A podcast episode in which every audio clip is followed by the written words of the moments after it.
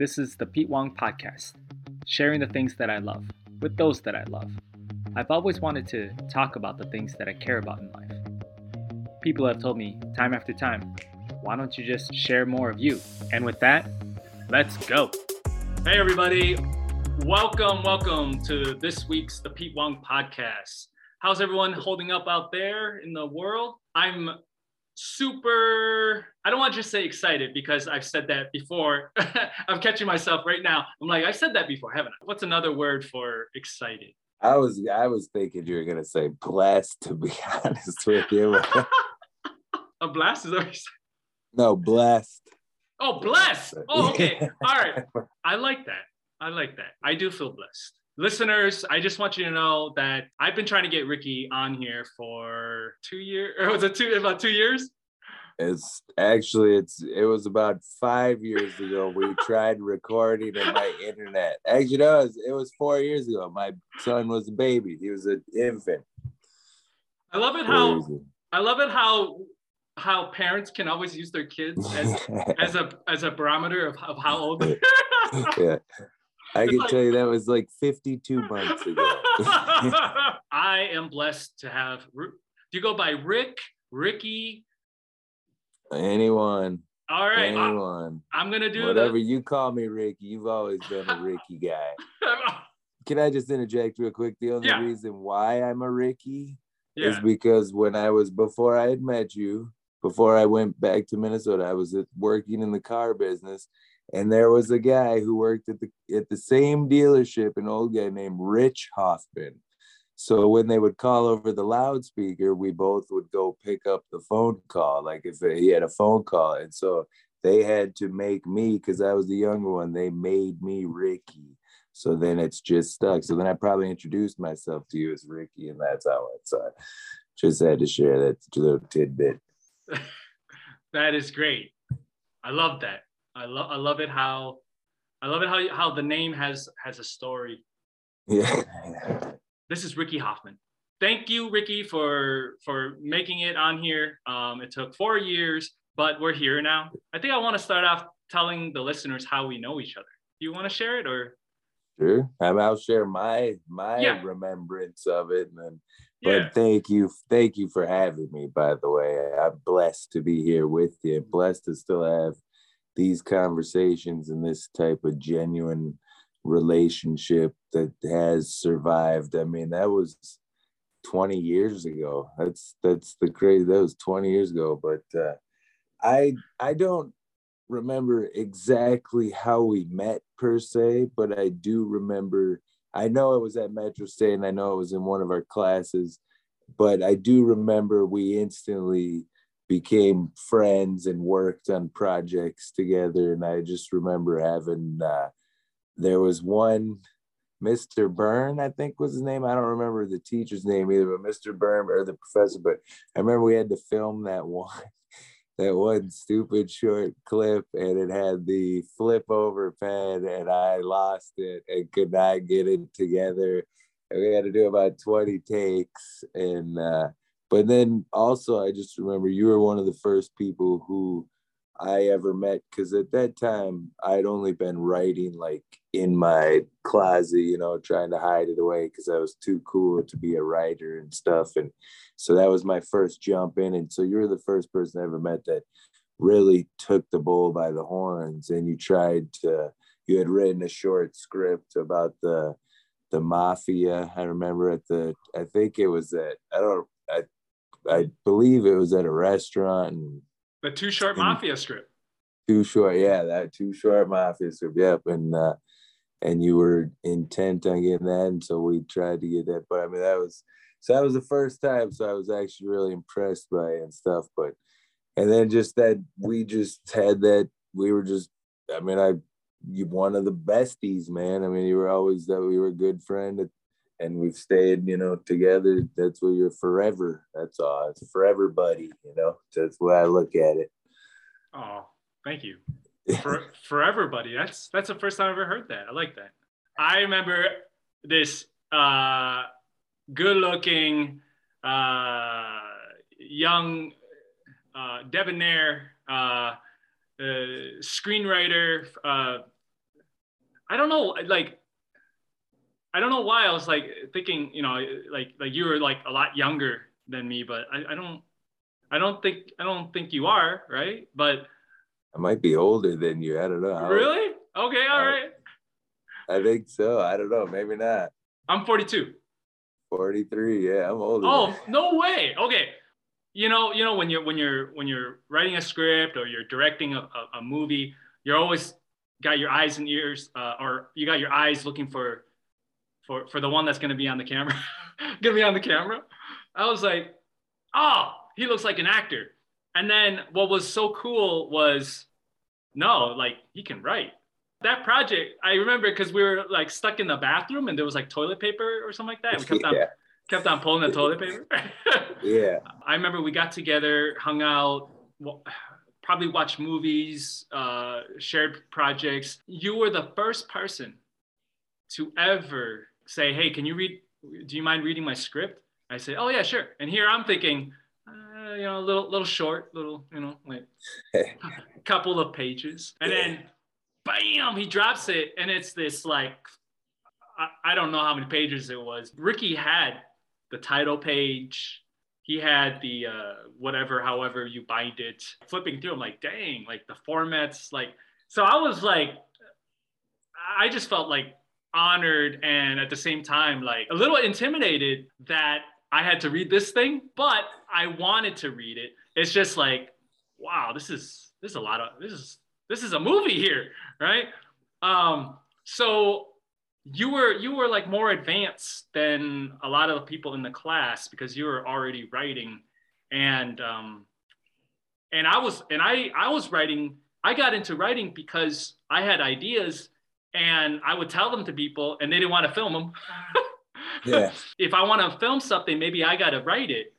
So that's what that's what I remember. And then you're caring, like you're you're, you're a very caring person, and and and that's you know I think that's what gravitated you know me you know towards towards that. And then also just our conversations about film and like the industry and uh, Hollywood. right. right. He rolls his eyes. Right. As too. No, yeah, no. Well, the funny thing is too, is it's and not to like, but yeah. when I started at the school, I was already about like three, four years into writing. And I I came on it as a total kind of fluke. Like when I was a young kid, I wrote like even in first grade, I wrote a story about uh, Michael J. Fox's mittens. and uh, my mom and every like she sent it in to thing like they all thought it was the greatest thing so they all thought i was gonna be but i never wanted to write and it just it actually came out of like after my son passed away and some things that i was going through at the time i literally was at like a party and felt like I had something like people turn on me and all this. And I went home from the party and just wrote and sat down and thought, I'm to write my life story. And I wrote, and I spent like two, three weeks straight, even got fired from, I was a jeweler at a jewelry store in the mall and got fired because I didn't even go into work. I just sat there and wrote. And, uh, and then two days after I finished the script, I moved. I got my car and drove and was on my way to California. And I stopped in Arizona to see my dad, who was kind of strange from, but he had introduced me to a playwright, a guy who done like some off Broadway stuff, who's now like in Phoenix stuff. But and that guy kind of took me under his wing, gave me books to read and and showed me, you know, how to write, read my stuff. And so, literally, I think the script that you read was probably like my seventh or eighth script. Wow. And I considered myself at that time like a very polished writer and thought, like, which I think now in this day and age, with the way the young back then, mm-hmm. young writers still weren't really a thing so i it was tough to break it. It kind of came a little bit after us. It's kind of like the youtube generation. Like i think if youtube would have been out in my heyday i would have been like jake paul. You know what i mean? Like probably not as big of a jackass or anything but that would have been you know i just would have done and had people i think interested in. Thing was was i could never get real like feedback on my stuff either. I could never, I never really felt comfortable enough, which is weird to hear. Like, I really appreciate you saying that. And I almost wish I would have known that, you know, more because I would have been, because I just always, that was my thing, which I always just felt that was the one thing like baseball I always had, you know, I never was intimidated. Hollywood intimidated me, you know, like when I moved out there and everything, and I was in a good circle but that's what I saw. It's just it's really just a really tight circle, you know. So like it kind of derailed my writing to a large degree. But uh yeah, I don't know. Anyways, just try to keep it positive here. That was that was that way. But I think you felt more comfortable, like you know, engaging with other people with it, or I was more like it came from such a personal place when I started to me that like in a dark one that like it was always even when I wrote comedies, you know, it was like it's really it was really hard. And like I said, I always came from a non like writing wasn't cool, jock, you know, Mr. Cool type thing. So it was it was always hard to get over that hurdle of, you know, revealing myself as like a writer, which, you know, like I said, in this in this day and age seems crazy to even think like that was uh but i do remember people like literally openly against the idea of it. I remember a friend in college i went up and he was like two years older at st cloud state coming up and whispering to me about how he was trying to write a book and was like working you know and like just afraid to to say it out loud because people would laugh at him you know and now it's like everybody's got their own like way to tell their story every day you know whether it be like instagram you know everybody's oh, open open open you know what i mean? Like it's just bizarre to think of like but that was a part of why my brain was wired in that way. Like it was just it was a different world back you know what i mean? And not mm-hmm. not all that severe serious. I mean i'm sure different areas but where we came from or at least where i came from it was just a it was a different world man. Yeah i think that's really interesting you know i i wow i haven't thought about that but that's that's so true. Uh, wow, I'm glad I'm glad you shared that because I think it puts so many things, so many things in, in perspective. But I wanted to, since we brought it up, um, I I I wanted to bring up or I wanted to talk about uh, you you were saying um, you know it came from a personal place and it, and that place was dark. Can you take us uh, to uh, to that to to that yeah. place. Is that all right? Yeah.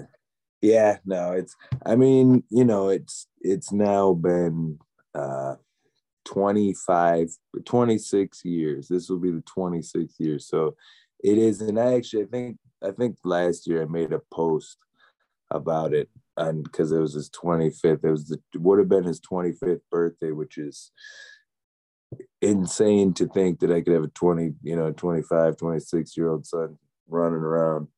But uh, yeah, so when I was in high school, I, you know, I, I ended up having, you know, and I went, I went to Hill Murray, which, you know, if again, it's crazy times, things are so different there that, but it, I gotta yeah, I got my girlfriend pregnant, and uh, it wasn't a healthy relationship before, and it certainly wasn't healthy after, you know. But she had a ton of issues with the pregnancy, and you know, so spent even before she had the child. I mean, there was, I think she spent like two, three months, you know, in the hospital, bedridden, stuff like that.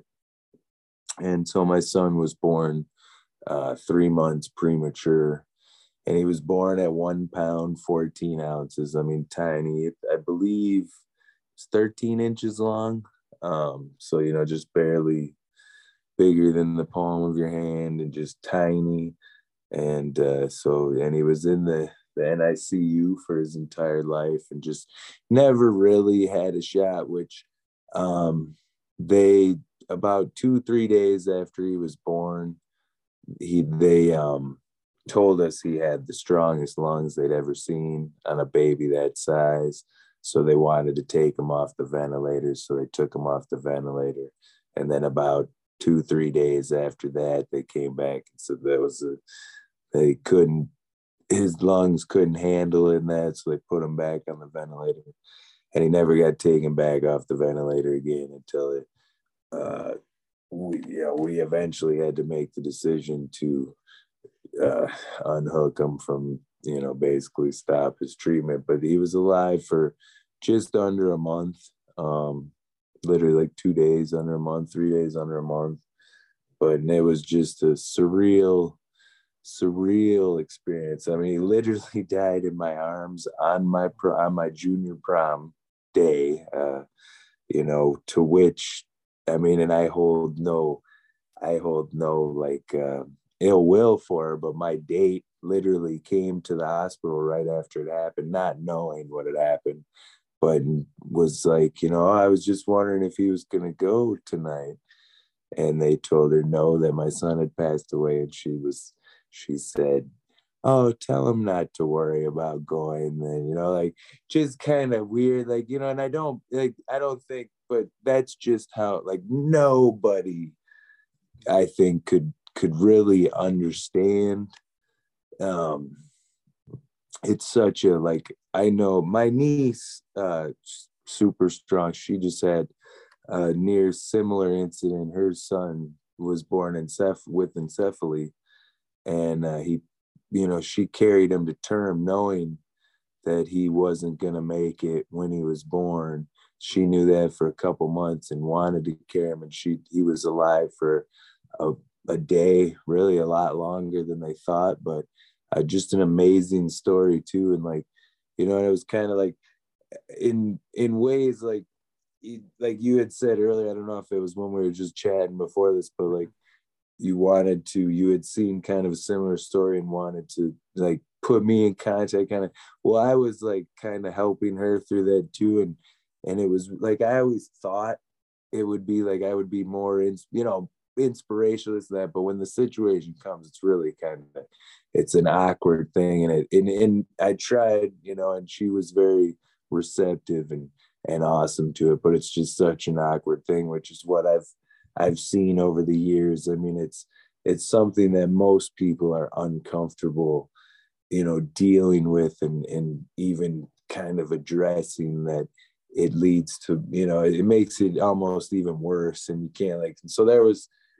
and at the point I was at at the time too, and with the situation the way it was, I mean, it, it was, I mean, again, it's just, if we could have a, a really just sad talk and like to, you know, I mean, it, it just, it was something that I don't, I, I really don't think in the whole scope of it from beginning to end I don't think people would ever really understand and um, affected me.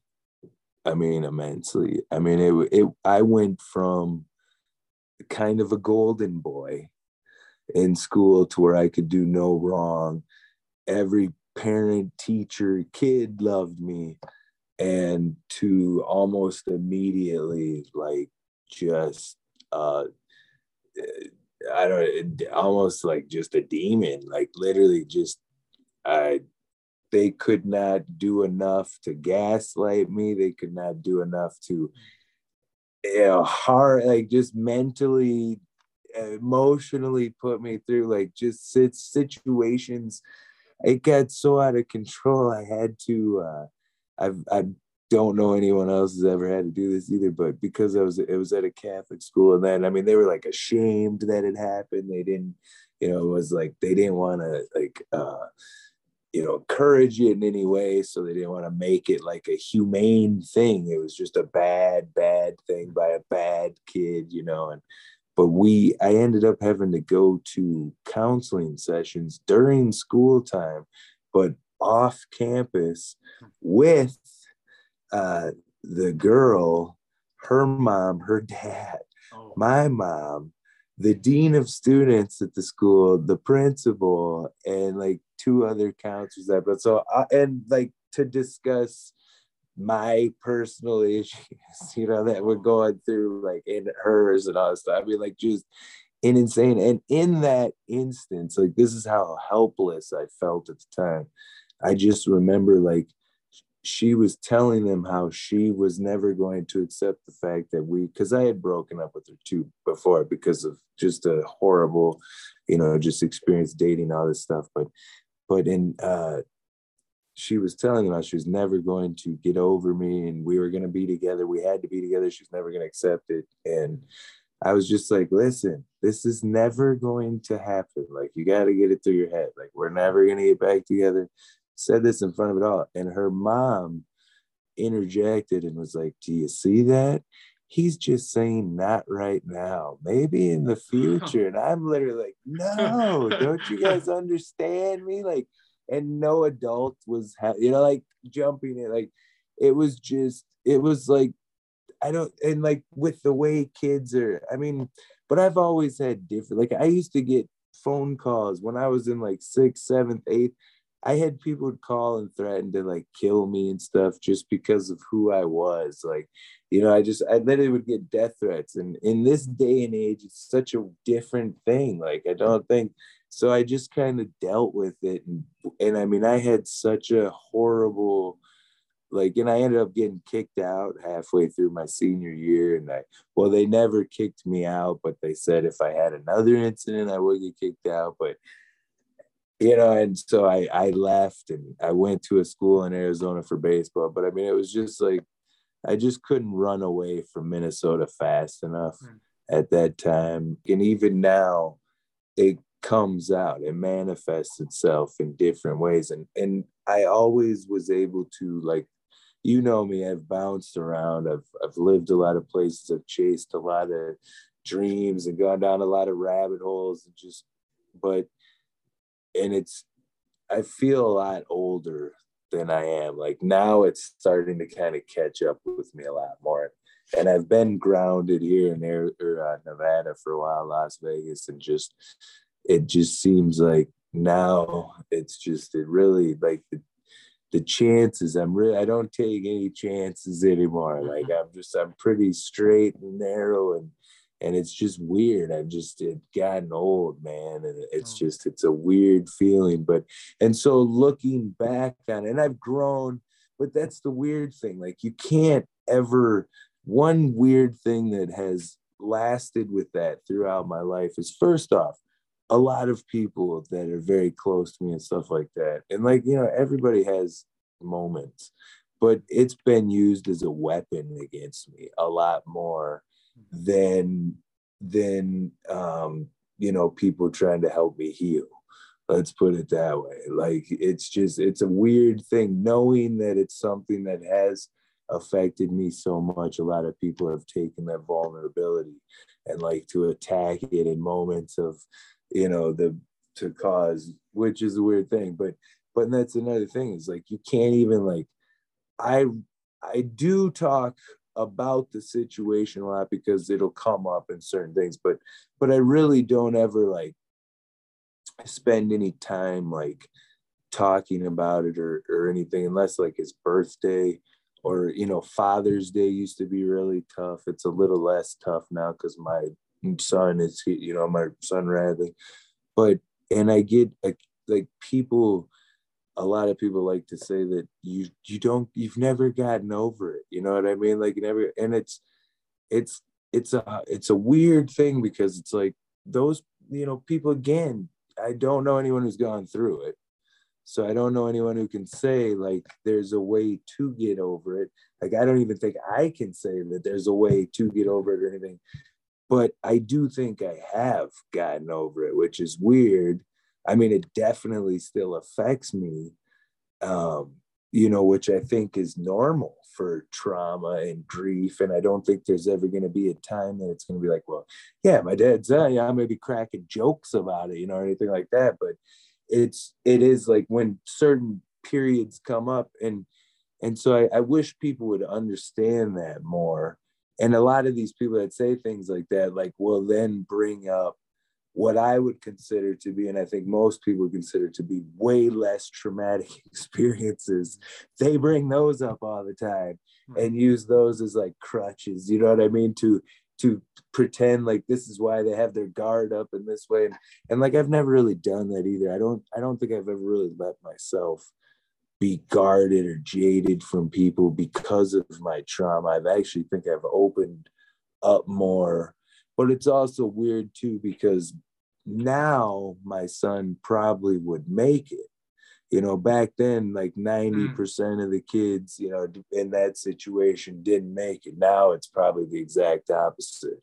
And and now and another weird thing that happened shortly after was like the teen moms and and the teen you know it became normal for teenagers to be pregnant in high school. Not normal but i mean it was it became a lot more widespread and a lot more accepted and like the tv shows and stuff like that. So a lot of the things again it's just kind of a, a situation of circumstance in my life because like a few years later would have been totally acceptable like not a big deal and probably would have been something but then it was more like a and especially the situ the school that i was in and it was like a shunning. I mean it was and so it, it de- that definitely i think that affected me a lot more in dealing with people than than you know the, the trauma and the grief that i went through with my son because there were you know i had positive like i i wanted him to live even at that age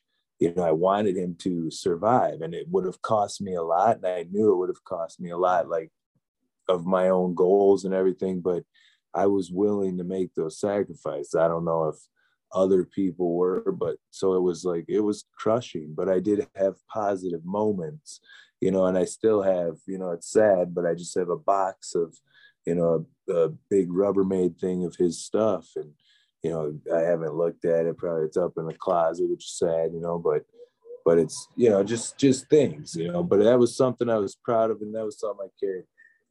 So and it's it's hard like that was another thing too sorry i'm rambling now but okay Mm-hmm. it's hard to like people like you know i used to feel i got i love kids and it made me work with kids. And so i worked at you know my first my first job i ever had was at or my second job was at discovery zone you know which was that mm-hmm. little kids indoor playground and at you know right after a year after it i was doing birthday parties for little kids and stuff like that. And then i worked with like the mentally disabled but i've worked as as a mentor for kids with church groups and you know worked at Jaguar, but I always wanted to work with kids. I always I have like 17 nieces and nephews that I've always really close bond with, you know, that I would spend most of my time. So I mean I always wanted to people would always ask, you have kids, you don't have kids yet. I'd always say, well, you know, I did have one and that's the thing too. So you instantly like crap people out right away when you're you know talking to them. And i think it just changes the dynamic again. And, and i think a lot of people think like you know you're looking for sympathy or you're looking for and you're just you know i'm just being honest and telling you you know like what what it is you know what i mean? Like i don't I don't feel comfortable answering that question without mentioning that I did have or You know what I mean? It feels wrong to his memory, but but I've learned as I've gotten older too, like you can't just do that. You can't just drop that bomb on everybody, you know, right when you meet them. You know, so I mean, it's just it's it's weird. It just it's, but yeah, it's I don't know. First of all, I want to say thank you. Um, thank you for thank you for your honesty. Thank you for sharing. Uh, you know, as as you were sharing, it made me think a lot about you know some of the things that I've gone through and some of the I mean they are they are dark. They are dark days. As as my buddy uh, Coy if you're listening Coy uh, um, dark days dark days is what he would say. And though I don't know exactly right? Like I would never have you know never know exactly what you went through. As you're sharing the the, the thing about grief itself I think for a long time it was like the hardest thing. Like like when it came to me thinking of like what is the thing that I that I struggle with, it was for a long time it was grief. Being somebody like probably in their early 20s around that time maybe mid 20s even it's like i didn't i didn't no one ever asks for grief right? It comes. Right. And it, it comes in different ways for everybody you know whether it's a, you know losing a grandparent you know when you're young something that happens. I just had this conversation with my girlfriend the other night. Like we weren't planning on talking about grief right? But she called me up and then one thing led to another and i just wanted to be that that ear you know that ear for her uh, at that moment she she was talking about some things that happened in the past and then i think we were both talking about things you know that were happening in the past and so i had done a lot of work with you know the, the therapist and you know changed some things in my life and i was i was already in hong kong and i was in this relationship and i was uh, uh, we lived together and i had a new job and you know, new city, maybe new clothes, right? Maybe new haircut. I was enjoying it. I went to pick her up because she worked late. I remember going home. We just had this amazing dinner. And then I got into bed. And then all of a sudden, I just woke up like crying. And I was like, huh, I don't, and I remember saying this to myself, like, I don't understand, I don't, I don't know why but my body knew. Right. My body, I didn't know this back then. I know this now, like the process of, of grief, a little more. My body just wanted that moment of cathartic letting go. Just just letting that thing, that that tension go. But my mind was afraid of allowing my body to let go because I thought, oh, that meant that means I I'm still thinking about it, you know, like I'm still holding on to it, like like you know. But then I was like, but I'm not holding on to it anymore. Like it doesn't feel this. It doesn't feel the same way. My girlfriend at that time just allowed me to cry in her in her arms, and and she said, "It's okay. I'm I'm here." And then, and I told Emily this the other night. I said, "That was an example for me. Like it planted a, a tool or a, a, a planted a seed or planted a tool for me for the rest of my life that at some point I might encounter that maybe for somebody else. Just to be present, just to hear them cry, just to hear them shake, uh, let go, and then and then it's and then it's all good, and then go to you know like I think I went to bed right after that. Right. But it's taught me a lot about just being present for somebody not even having to have the you know like she didn't know all the all the history and backstory about what i was going through. She had an idea but she was she knew she was meeting me at a different time in my life. But the fact that she was there and then flash forward years later when i was going through my divorce actually with her when, I, when i was going through my divorce I, I i was still grieving.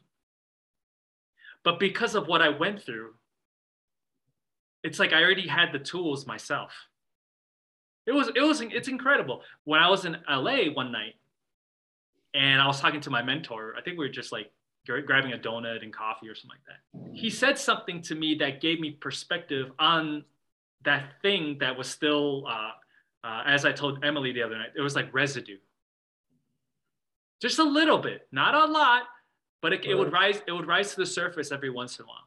And what he said to me from that point on, it relieved some more. So I'm pretty fascinated.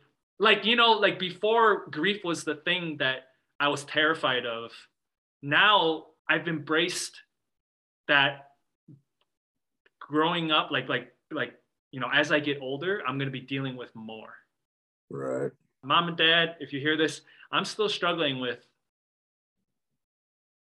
how to how to live life without without them.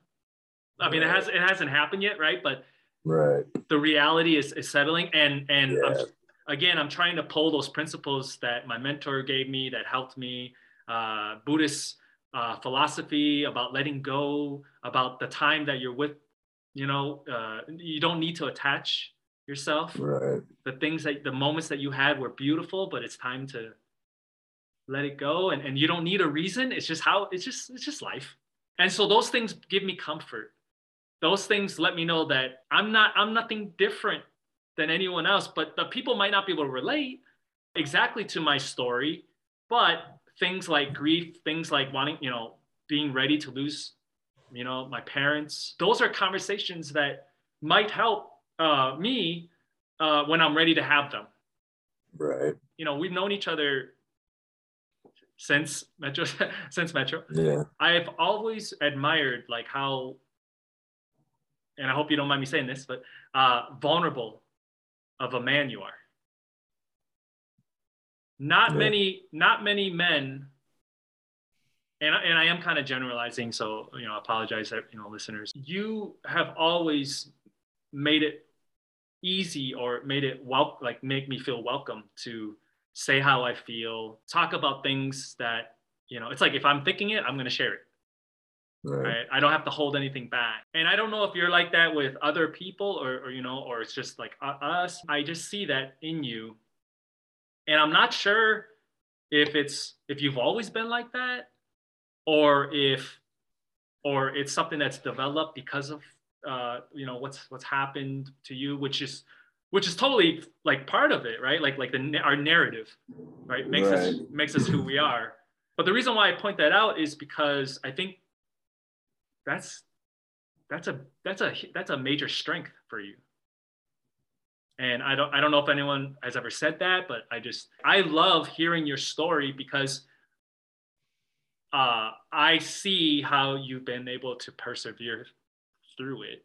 But at the same time, you're you're it's like you're also balancing. Like if I keep if I keep the memory uh, the memory box or memories, you know, like is that is that bad? Is that wrong?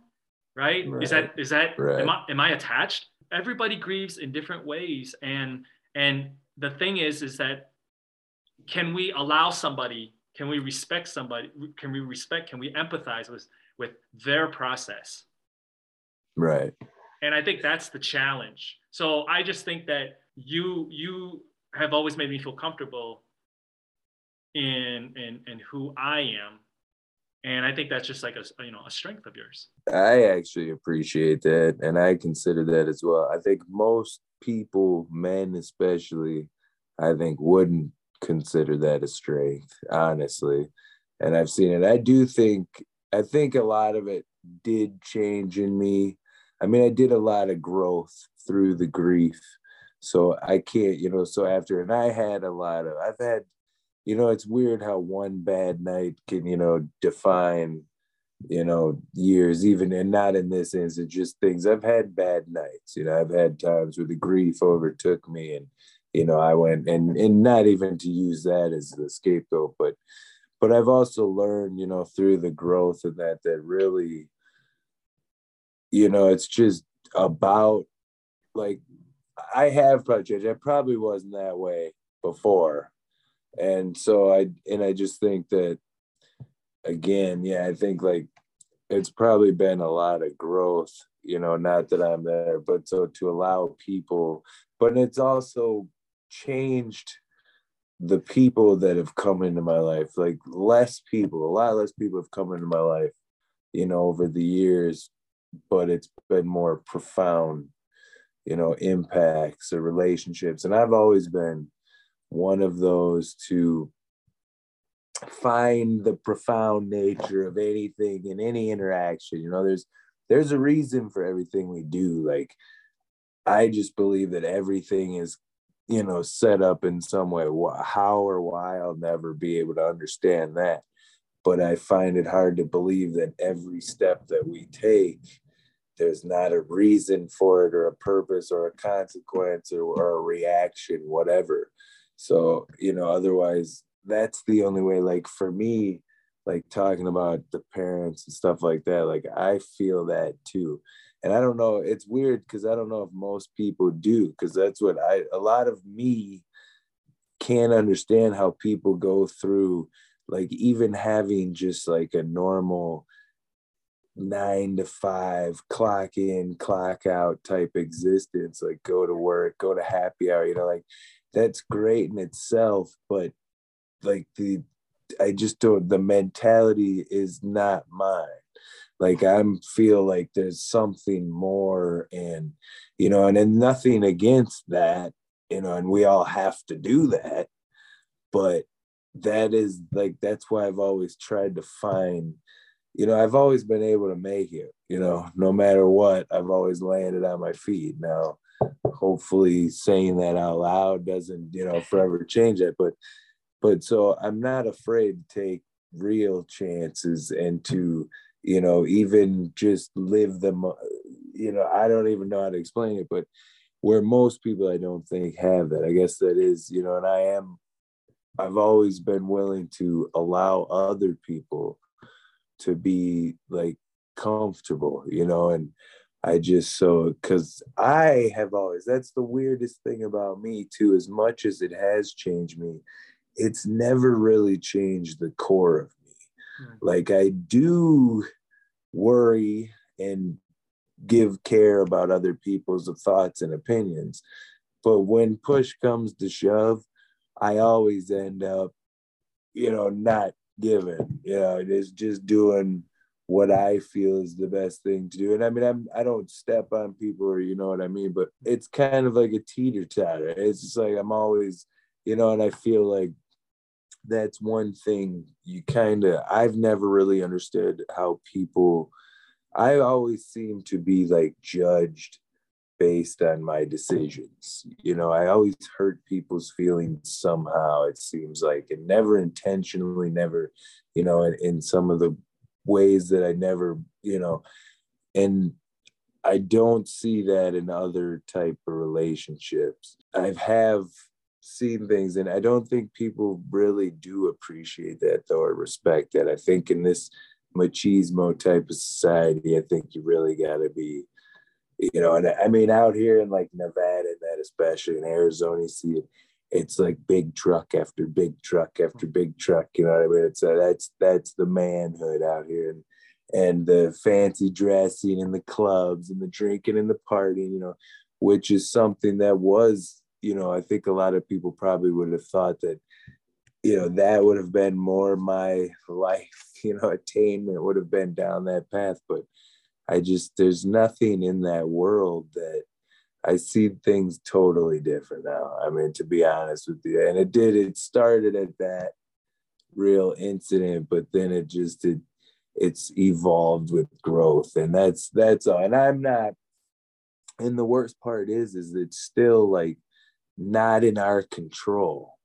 Like you can't just wake up tomorrow and be like, well, I want to be, you know, successful and go, you know, be a philanthropist and give and be rich and live in this place. And no, I mean, there is still a reality to that.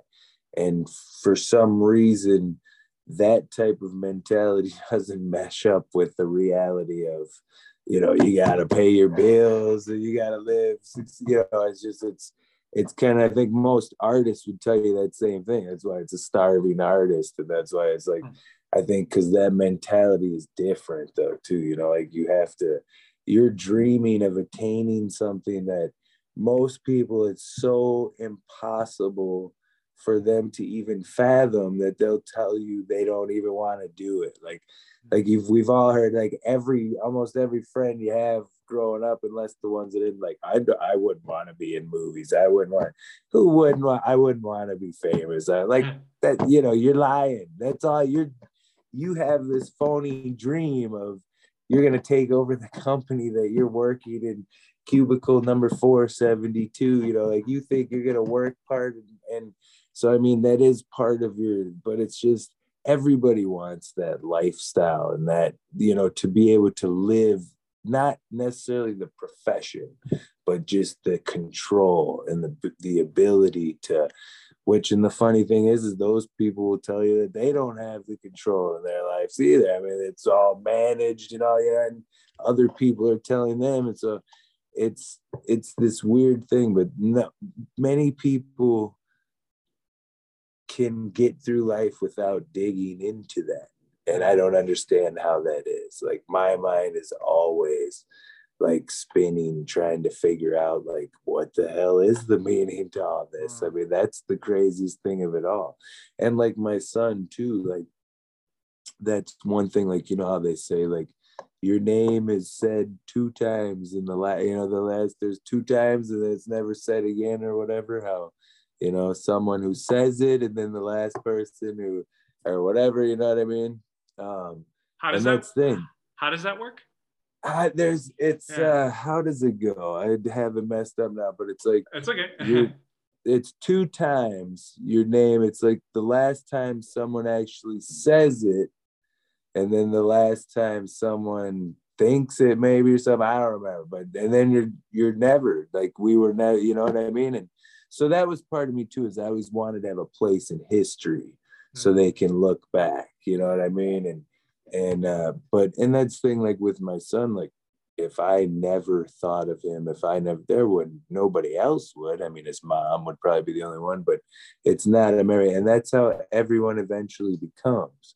So, so I mean, I do think it's important that you know we do keep, you know, I I just I don't know, but it's the whole thing. But I don't think people really get that in depth. I mean, I I have had conversations, but again, it's it's a small percentage of people compared to the large and that's not even like going into like the the Kardashian fans, you know, those you know just mindless people that just can mind and nothing wrong with that.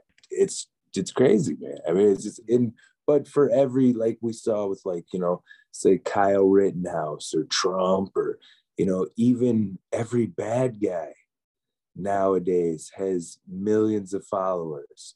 And that's what's kind of messes with my head sometimes is now is the easiest time to make a name for yourself. And the funny thing is it's exactly what i tr- like was trying to do when i was younger. But the weird thing was was i sent hand thousand handwritten letters and emails and you know because we didn't have this easy access and this easy ability and that's the weird thing too is i have a lot of like good connections now that occasionally I try to tap into, but I don't really. I'm not prepared to do it. Mm-hmm. It's you know, it's just kind of a so, and it's still, it's just, and it, the the desire has gotten like less and less because I see that it's a cheaper path. You know what I mean? It's a weird, it's a weird thing. And, and that's probably my curse is I've always like, it's always got to be challenging, challenging, challenging. And then if it's not, I kind of, it gets too easy and then I lose my interest. Like I've never allowed myself to be successful. Hmm. I've always achieved success in pretty much everything I've ever done. But then I get to a point and I just kind of back off because it's not, it's not what I'm, you know, comfortable with. I'm comfortable with the struggle and fighting, climbing up the ladder. I'm not comfortable at at being close to the top because I just know that the people at the top, I can match up with them emotionally, intellectually, anything like that. Never been comfortable monetarily. Mm. I just I have put myself, and I think part of that is because I was always like the poor kid in like a rich school growing up, and and not, not that anyone else ever really, I don't think thought about it that way or looked at it that way, but it was always ingrained in my head, like just seeing the opportunities that other people waste. That and you know I real and as I've gotten older, I mean, I look back and I've wasted my own opportunities. So, you know, that I worked harder to get for, you know, but stuff like that. But so I just never felt like I matched up because then when you get into, you know, like the real thing in Hollywood, it's I mean, it's there's people with real money, and you know, mm-hmm. and then there's a bunch of real posers and stuff like that. So you kind of got to work.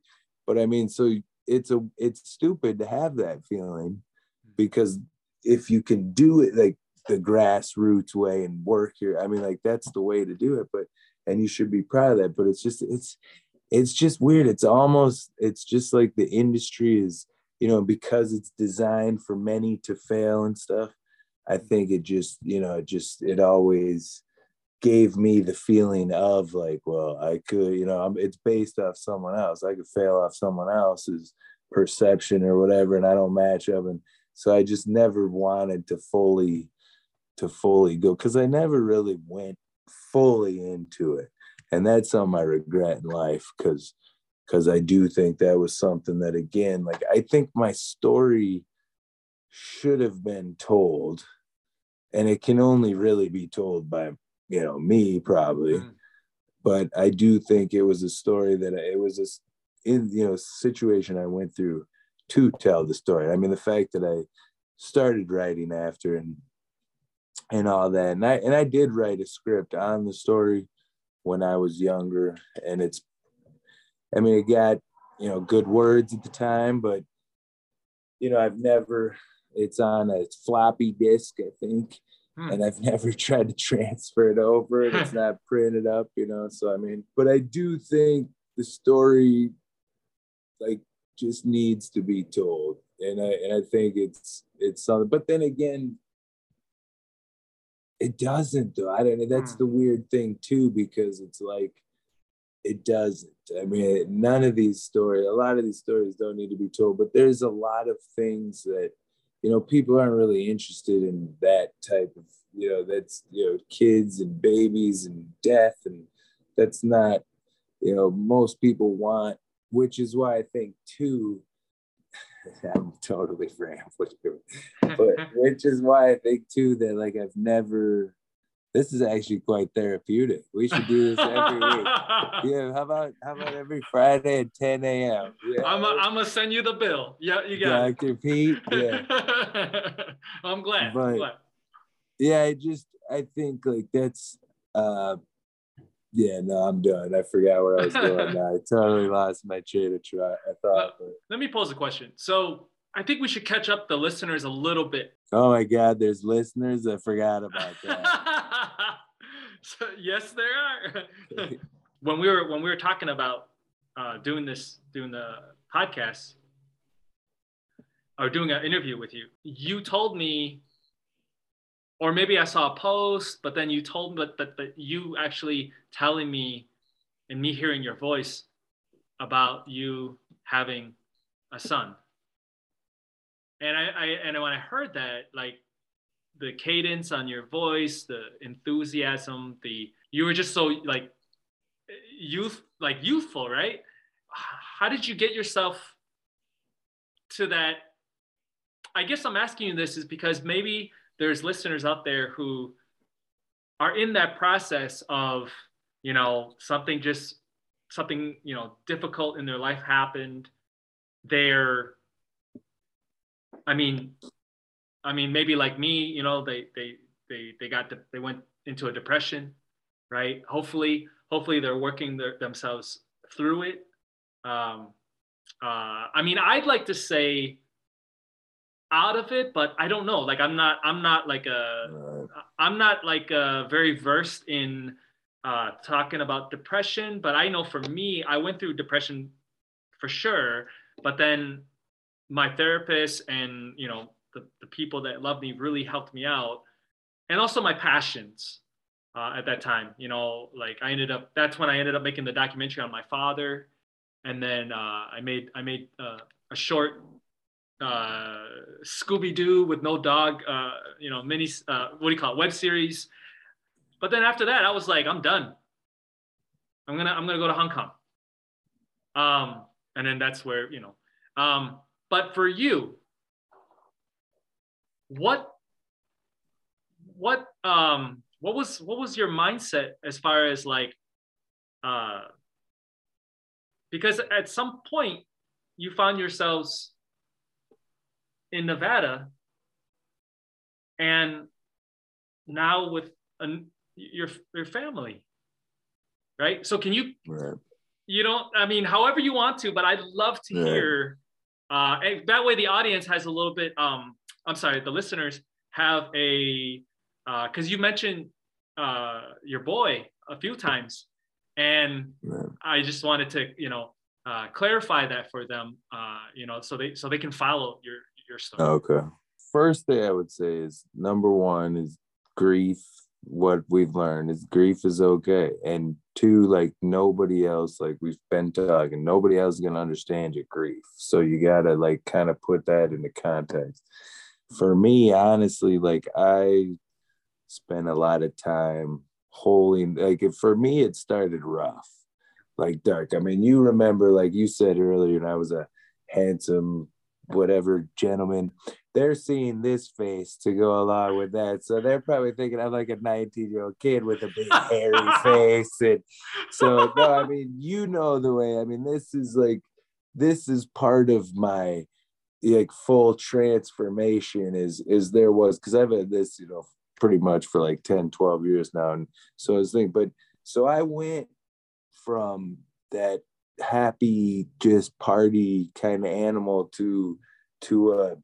bad, like, you know, the other side of it where it was just a pathetic party animal, you know, to a degree, but not most people didn't realize it either. So, but so I went down that path and you would slowly, but I hold myself up and didn't really and worked on myself. Like the same thing, like when you break up with someone, like I'm the type of person that spends that time, literally months, a year if it has to be just rebuilding because you know everything takes like i'm such a passionate person i'm sure you are that everything you get into takes from you you know you take on a lot of you know probably empathic but take on some of that stuff and so it gets taken away. So i mean we're talking a hole i mean a giant hole in myself of who i was who i thought i was and who i really was am so it took like literally just,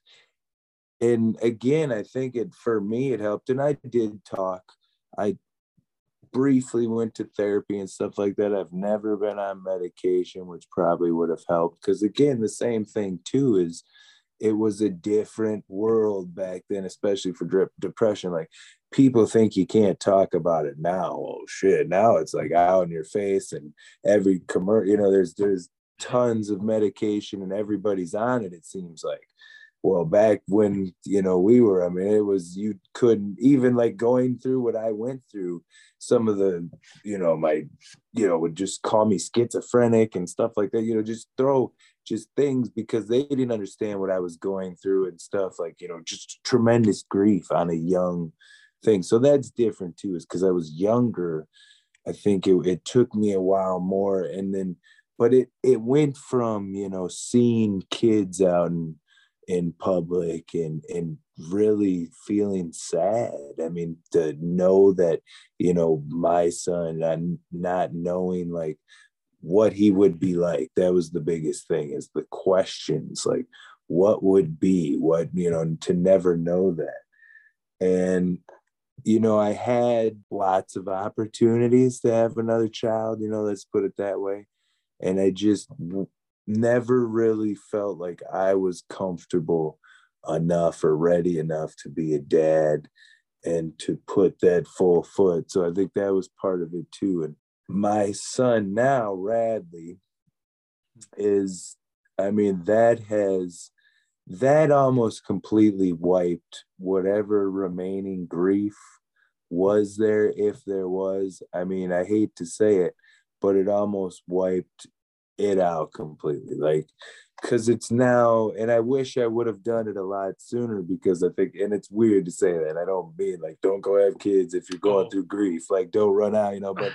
but I think if I would have allowed myself, that was the thing, I finally allowed myself to open that door. Uh, that possibility to even have a kid and then he came and i saw the benefits and especially like it allowed me the chance to be a dad to see how i am as a dad and i take a lot of pride in the fact that you know i'm a i'm a great dad you know and i really i'm a caring and attentive dad which is it's a really weird paradox because when I look back on it, since I spent a lot of time, like I really work on myself and, and have done a lot over the years. I've spent a lot of cross country trips by myself and stuff. But mm.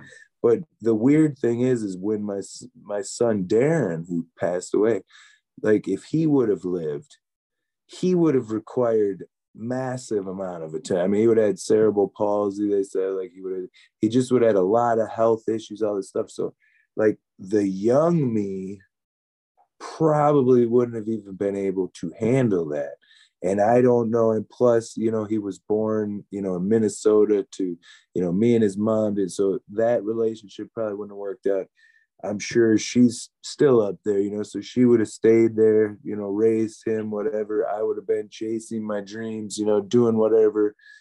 So it wasn't, you know, it never would have been a good situation. It could have been a really bad situation because I was young and not ready for it and immature. So understanding that, you know, has also kind of helped ease the burden because I mean that's the thing too is like uh, we made the decision to pull my son off, you know, the rest the ventilator and all the machines and that. So that's a guilt that, you know, not giving him, even though they told us, you know, he that it was really bad and he wasn't going to be able to you know, because that's what his lungs ended up shutting down, and probably because they took him off the ventilator too quickly in the first place, that they then had to put him back on.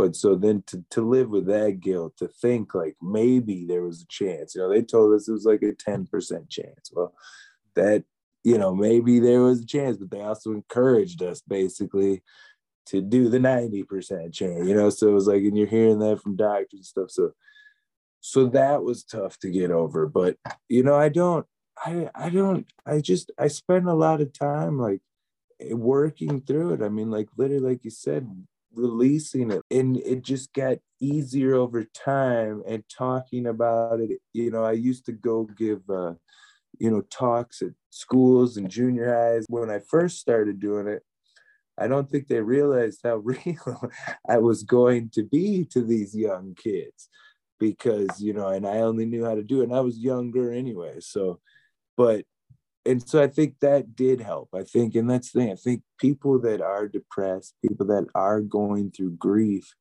I think number one, you need to feel okay with the fact that, like you said, you can let it out and find reach out. That's the thing. Like I never did that. Like I honestly sometimes feel like it's kind of a miracle that I'm still here because I never reached out and and even as vulnerable as you know you think or i i do feel a lot of times because i do feel like i'm open as well. Like i've never been in that regard where when i'm really needing someone where i can reach out like i'm not that guy at all. Like i and i so i do think for other people i think it's it's literally it's important.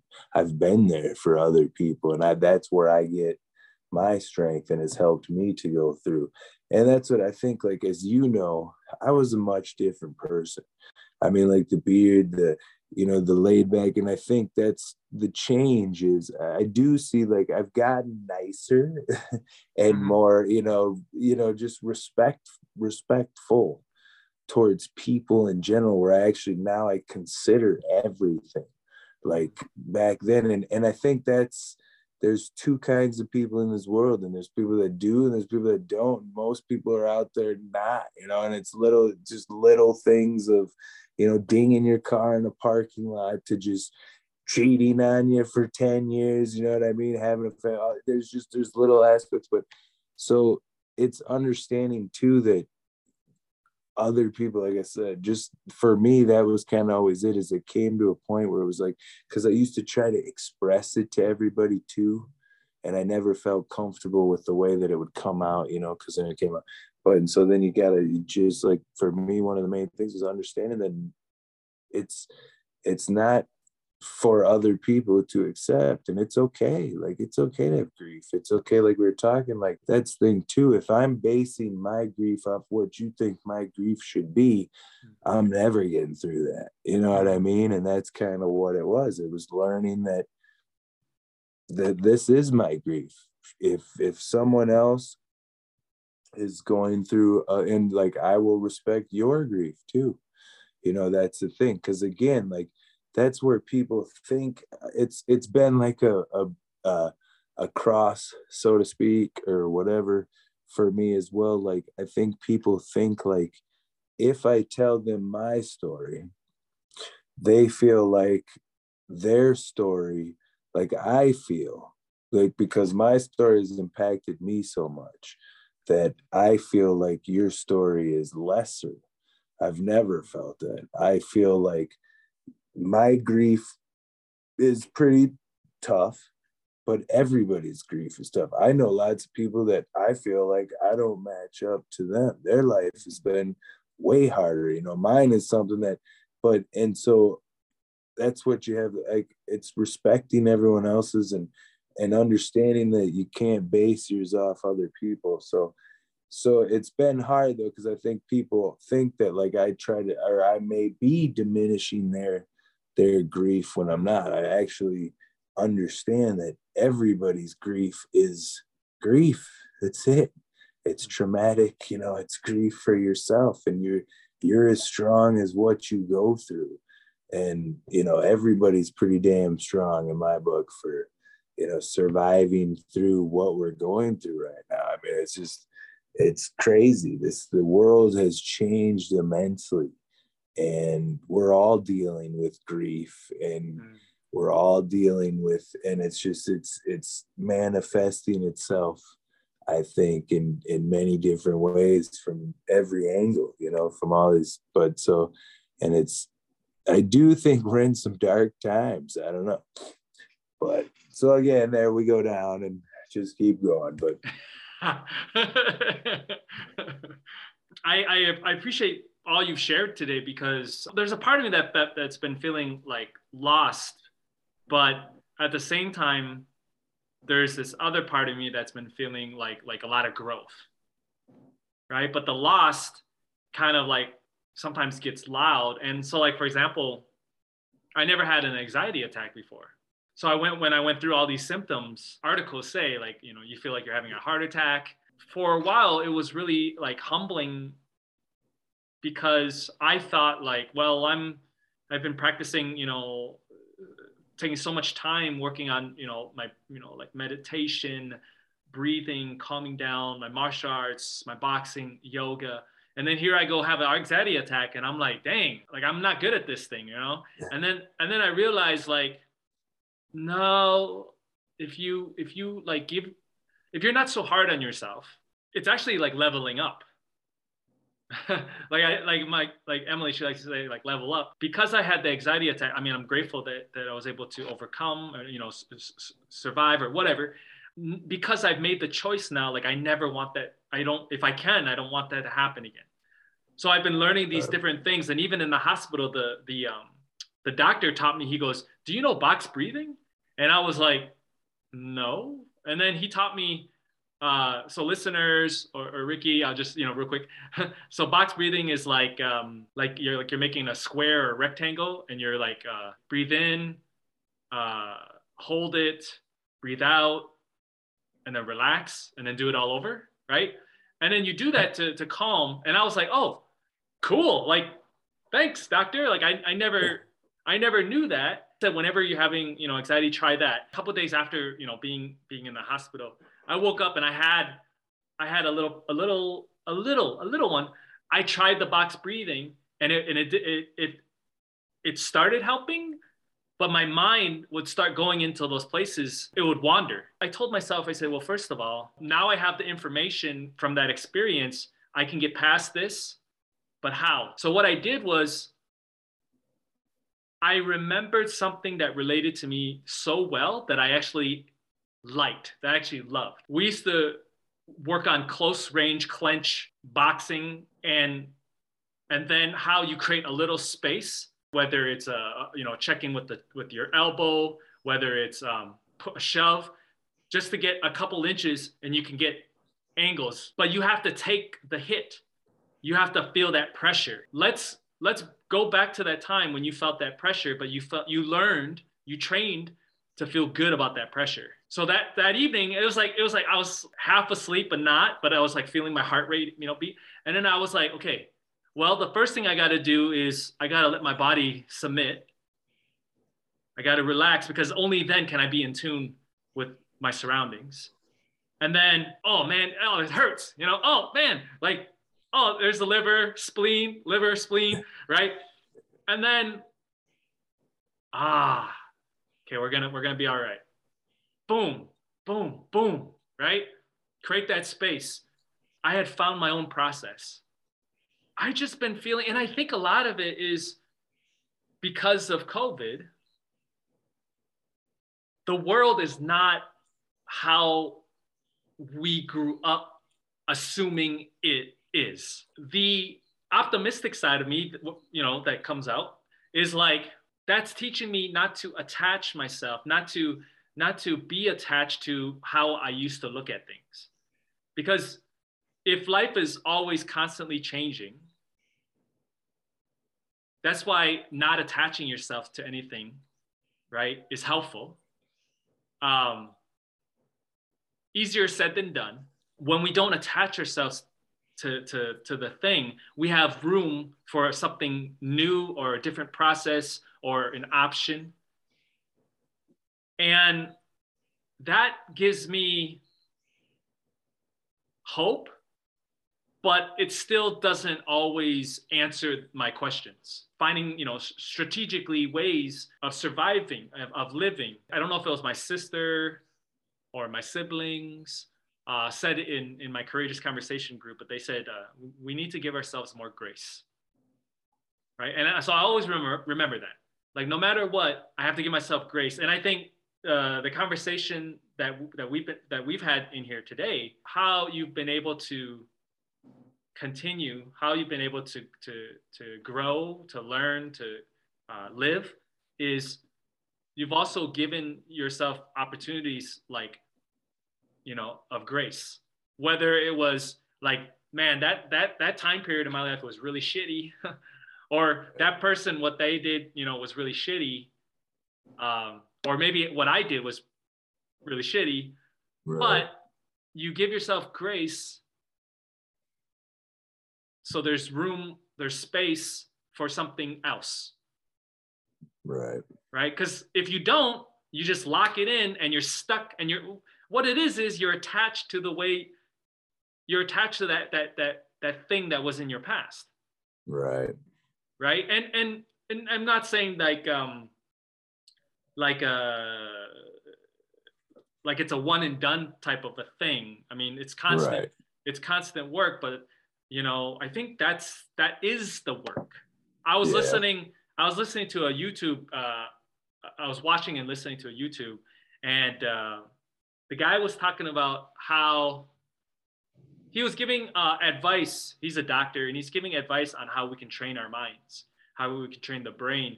Because somebody had written in and they were saying that um, they're motivated to do some things and they were not motivated to do some things. But the things that they were motivated to do were the things that were unhealthy.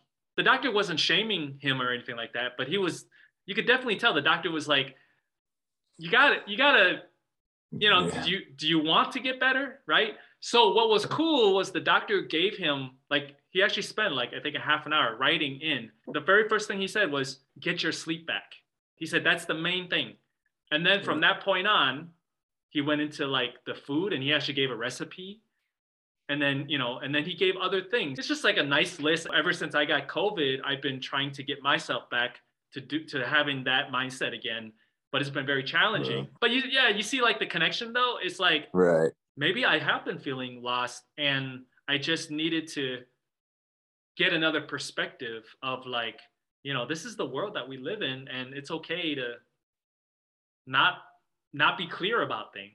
This goes back to not goes back, but this is something I wanted to bring up was fulfillment.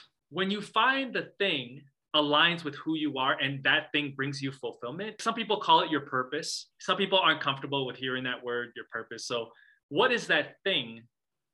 But I wanted to align with who I am naturally, whether it's a mission, whether it's a whether it's a goal, whether it's a task, or whether it's a whatever. I used to question myself a lot about the about the film thing, about the, you know, I even took an acting class. It was an eight week class. This was in Burbank. You know, I always had this like yeah, I want to do films more. I want to do films more. And then I, I took that acting class because I was like, I'm gonna, I need to find out. I worked hard, probably worked the first two weeks, and then by week three, I was like, I don't know if I really, wow, what is it? Like, why don't I want to work hard at reading this? You know, uh, the sides. I had a flashback of when I loved it at MCTC, um, the theater. You know, like I was like kicking ass. You know, like in that theater program, like I was like loving every moment of it. And then even in Hong Kong, when I was like, you know, doing like being on film sets, why was it right now? And here I am amongst these other hungry actors. You know, they're grinding it out. They, you know, some of them are on, on sets, you know, uh, like they already got a gig lined up. And I'm like, hmm, I kind of just want to not do this. Yeah. but I was fighting it. I, st- I was still fighting it. I was like, come on, Pete, you're just scared. Like, you don't want to. Yeah, I think I am scared, but something is pulling me in a different direction. Right. I can't I can't be that person that I used to was anymore because it's not enough anymore. I have to be who I am and I want that to be enough. In my group one time I said, you know, what brings you fulfillment? And I remember one of my uh, my friends because it was just friends and family in that group. um, the, the friend was like, my kids. When she said that, at first part of me was like, okay, but then what? I was like, yeah, yeah, I know. Yeah, okay, your mom, your kids, you're there for them. I get it. But what is really bringing you fulfillment? And then, but then it was like, okay, hold on, Pete. Maybe you just need to listen and and and hold hold space as she's as she's opening up and sharing about what what brings her fulfillment. You're talking about renovating this house. It's not just for your kids. You putting up that curtain, that's not for your kids. Yeah. You don't have to answer this. But I'd like to ask you, if I can, what do you think at this point in your life, based on all your experiences, based on the the ups and downs, left, rights, inside out, at this point in your life, what brings you fulfillment? I know it's a heavy one. I know. Yeah. Well, I would just say my kids, but no, I mean, uh, it's it's being a dad is mm. my.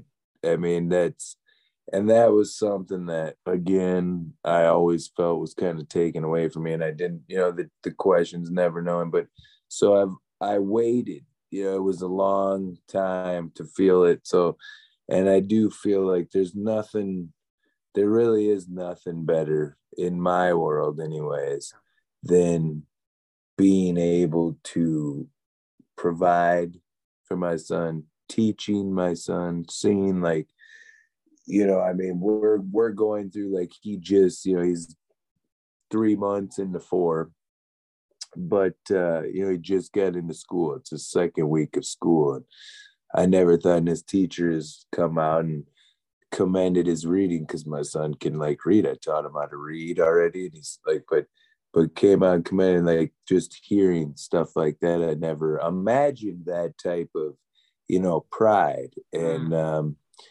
but it's just knowing that again, like my fulfillment has just always been like I'm a sim I am pretty simple. You know, I want money, I want fame, but you know, when it comes down to it, I'm a very simple guy. And like so it is like being able to just know that no matter what, like that I've always stepped up to any challenge I've ever come. Like I know my own character and be damned everyone else, honestly. And not in the sense that like, you know, but so I've always been just like literally that's just, just knowing that I'm always gonna rise to any occasion that I need to. And my son, like there's a legacy. Like that's the thing. Like you were saying a little bit ago, um, and my my friend from up in Minnesota, he's been challenging me on that a lot lately too. Is like, what is your legacy? And it is true. Like again, going back to what we were talking before, where you know your your name only goes so far, and your memory and everything else. So I mean, it's like the legacy that you live behind, and like I always thought it would be much bigger based on you know how my early years went, my what I thought, and it could still be whatever. But I mean, I used to have like visions of running for president someday. I mean, I was that all American. I was that all American boy, man. Now, even with Trump, I still can't do it. It's, it's still that path's burned for me. But those were real possibilities, I think, too. I could have went.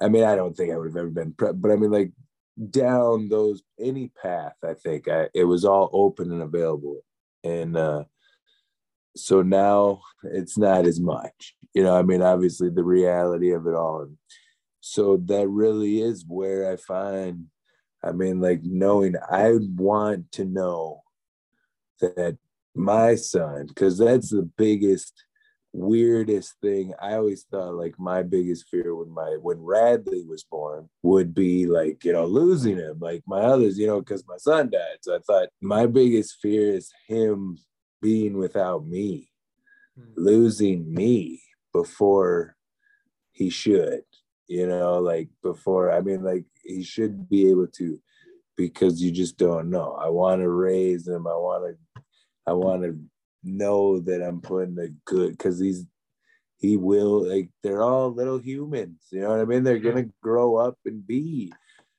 us, you know, and try to navigate through the challenges. I mean, that's the thing. It's like, and that's what I learned too from from everything is just just everybody has, like I said, their own grief. And maybe like when I was young, I'd be like, well, that's you really care about that, you know, that's what you're worried. But it's like you just it's we're all in this thing, which the craziest thing about it all is none of it means anything, no matter what you do it really means nothing. If there's an afterlife, if there's something that goes for eternity, whatever, that's a different story, I guess. But it does the minute you leave this earth, it doesn't matter if you have made a legacy. Hmm. I mean, it really doesn't. Eventually, that'll be gone. Eventually, the new, if the world keeps spinning and generations keep coming in, and it's going to be less and less like look at this Jake Paul generation. I mean, we're one generation away from Martin Luther King not even being known anymore. You know what I mean? Like these, hmm. the world is turning towards every kid having a phone in their face at the age of three. I mean, my son, his mom got him hooked. on like them too. Like, I mean, it's just it's it's all changing. It's changing our brains.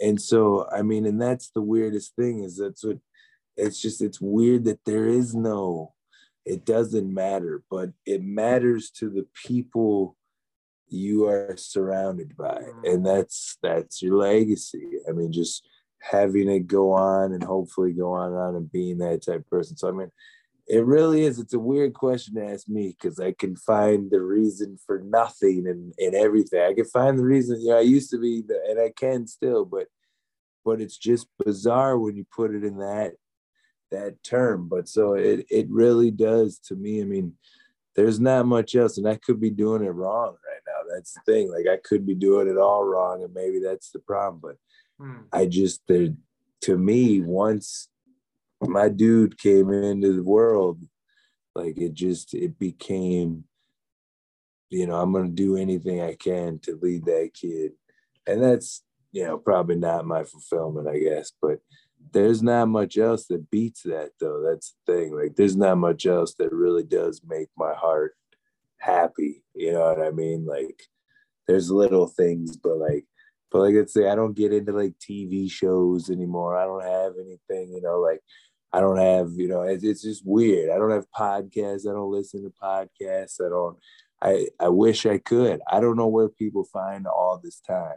I mm-hmm. really don't to go on social media and stuff like that. Like I go out, I'll put a post on Facebook and that's, you know, and I think people think it's crazy. It'll take me 10 minutes to write up, you know, I think I'm a writer, but it's like, I don't know where people find this time. I have no time. I don't know. I don't, and I don't do anything. Like I'm not like so, you know, immersed in a million different things. I'm just living life, you know, normally, but uh, I just don't know where people find all this time, man and it's it is i mean it's it's good. It's probably there's probably a lot smarter people out there now and more you know educated it's just changed it's changed the whole world. I mean it, it is for me. I'm one that i love like i love the internet. I love how it has like it's brought, you know, knowledge, information, but I'm also one that understands that that information is, you know, it's not all encompassing. It's not all like, you know, you have to know exactly how to look and search. And a lot of these people are doing, I don't know where I'm going with that now, but but so I mean, I just it's just yeah, I mean that's I don't know. No, uh, what's, what you know, is your what would your answer be to that? Uh, when I was designing the first chapter in my book, I kept on coming back to the thing that I want people to realize or, or start off with is, and it's knowing your story. If we take the time to know who we are uh, up to this point, like if we can actually look at those things that hurt us, look at those things that we didn't like about ourselves for whatever reason, uh, and some uh, lots of the things could have been things that were done to us.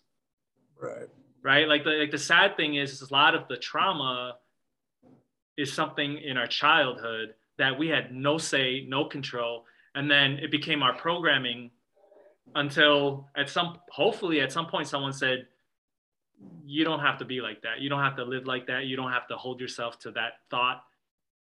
But some people never get that some people never get that exposure. And i just i'm grateful that i met my mentor I just watched how he lived his life and I was like, I want that.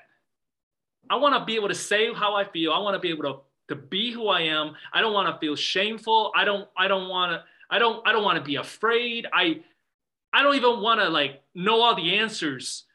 Right. I just want to be in this moment, but the very best me and the only person that can determine that that definition is me. For such a long time i didn't have that. For such a long time i had so many thoughts of what other people were thinking what society was feeding you know. It's kind of like like you know like fight club. I needed the tyler durden you know not not to, not to right. say not to say mm. not to say orpheus is tyler durden because it's not it's not like that it's not like that. I needed to find the tyler durden in myself the, the person that gave myself permission to say fuck it be that person Right. Stop listening to the, the, those voices in you that are telling you that you can't do something or you can't be something or even like with with dating. Um, and I think this is going to be my second book is talking about um, talking about like growing up in the Midwest as a Chinese American and how that factored into my uh, I, I want to say masculinity, but but not just masculinity, but like like just like being a man, the trauma that I experience from not knowing that I could be, I could just be myself. Right. Right. Instead, I was always trying to fit in a mold. Right. And then either I was trying to fit in a mold that society was was you know offering, or I was feeling ashamed of the right. mold that I saw other men like my examples, I was ashamed of them. Right.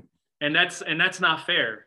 And I had to learn to love them for who they are and you know nothing that they did was wrong it's just i needed something else right you know because i like this side of me that that isn't afraid to go to, to like it's weird it's like i don't want to go to war but I like having these skills that I that that that I can that I can fight. Right. But I'm a very peaceful person. yeah. Right? Right? Like yeah. like I love people, but I also like it that I don't mind getting hurt. Right. Because I think for a very long time I was taught if it hurts, run away from it. Right? If if it's if, if it's gonna hurt you, don't nah, you don't want that to happen to you. You don't want that. Right. Yeah. And it's like it's like we can't live life like that. So boxing yeah. taught me like all you gotta do is just watch a fight and it's like wow why are they getting punched you know it's like it's like it's like nobody can not get punched right now if you're floyd mayweather uh, junior you can yeah. you can you can avoid many punches yeah but 51 and 0, baby. Yeah, exactly. So to go back to answer your question, I want people to be authentic because I don't want people to fear for their lives, fear fear themselves, fear feel any shame because we all deal with trauma. Right. But what's what's life like when we when we allow ourselves to get past those things that hurt us? What does that look like? I'm not mentoring them, but I want to I want to I want to say that I'm mentoring them. But I got some like young uh, young young men that I'm that I talk to every you know once in a while, and and uh, and some of them are Asian, so you know we relate in that sense specifically. And we talk sometimes about you know like um, you know like about dating. I understand what there's like feeling, but I'm some I'm, I'm somewhere different now. If you want to have those connections with somebody, whether it's sexual or non-sexual, you know, intimacy. If you want to have fun, if you want to have uh, co- communication with somebody, if that's what you want, then go get it. And this is the thing that took me the longest to learn. Just be yourself. I'm going to be myself and I'm going to love myself and I'm going to I'm going to show you my I'm going to show you the best me that I can, meaning meaning me. I'm not going to try to be something that I'm not. And you're going to either accept it or you're not. Right. If you accept it, maybe there's a maybe there's a, another date, yeah. yeah. Um, if not, then respectfully we'll we'll we'll we'll, we'll part. But you're not going to ghost me. Right. Right. Because I used to would take those things so personally even even up to before I left LA. Right. I took it so personally until one one night, uh, a friend from Minnesota was on Facebook, and I messaged him. I said, you know, I'm going through this thing, and this happened tonight, and I just feel I just feel like like I'm just never gonna have like uh, and all I wanted was a connection with a with a with a female like I had with the with the guys. Right. You know, I just wanted that. I wanted to be myself. I wanted to show them this is this is Pete Wong. And then my my friend uh, Danny said, "You just got to hang in there, Pete. You just got to hang in there because you're really special, and it's gonna take someone really special to see that, and they have to not be afraid of it." Right. And I'm like, okay, but what else? yeah. So, but then the pandemic happened, and then I started doing things, you know, obviously for myself. Like I was cooking, you know, making meals for myself, exercising. And I was like, huh, I would love to cook this meal one day with my girlfriend. And here we are. When I started dating Emily, she got me right away. And it's worked. We love each other. We care about each other. She loves cooking. I truly believe, like Muhammad Ali, like Orpheus used to say when we when we when we sparred, when we trained, he'd say, you're the champ. You're the champ. And I'd be like, Who's he talking to? you know? How like how am I the champ? Like, like champ is somebody like big and like muscular, right? Like me, like I'm I'm Asian, I'm I'm scrawny, you know? And it's like, no, no, no, no, get that out of your narrative. Get that out, get that out. Otherwise, you're never gonna give yourself a chance. Get that out. You know, and what it is is authenticity, authenticity. I need to show up in my authentic self because that's going to be my best self. So I want other people to do the same and I want to create spaces where they can be the same. I want to give them opportunities where they can learn how to do that. What what you do with that information is up to you. Like I'm not I don't I can't coach you, you know, through a career path, but right. I want you to live your life not feeling ashamed, of your pain. And that brings me so much fulfillment you know? And like i do that with every everybody you know? Like and maybe that's why i'm working with kids. You know maybe maybe maybe like the timeline or whatever said here you go.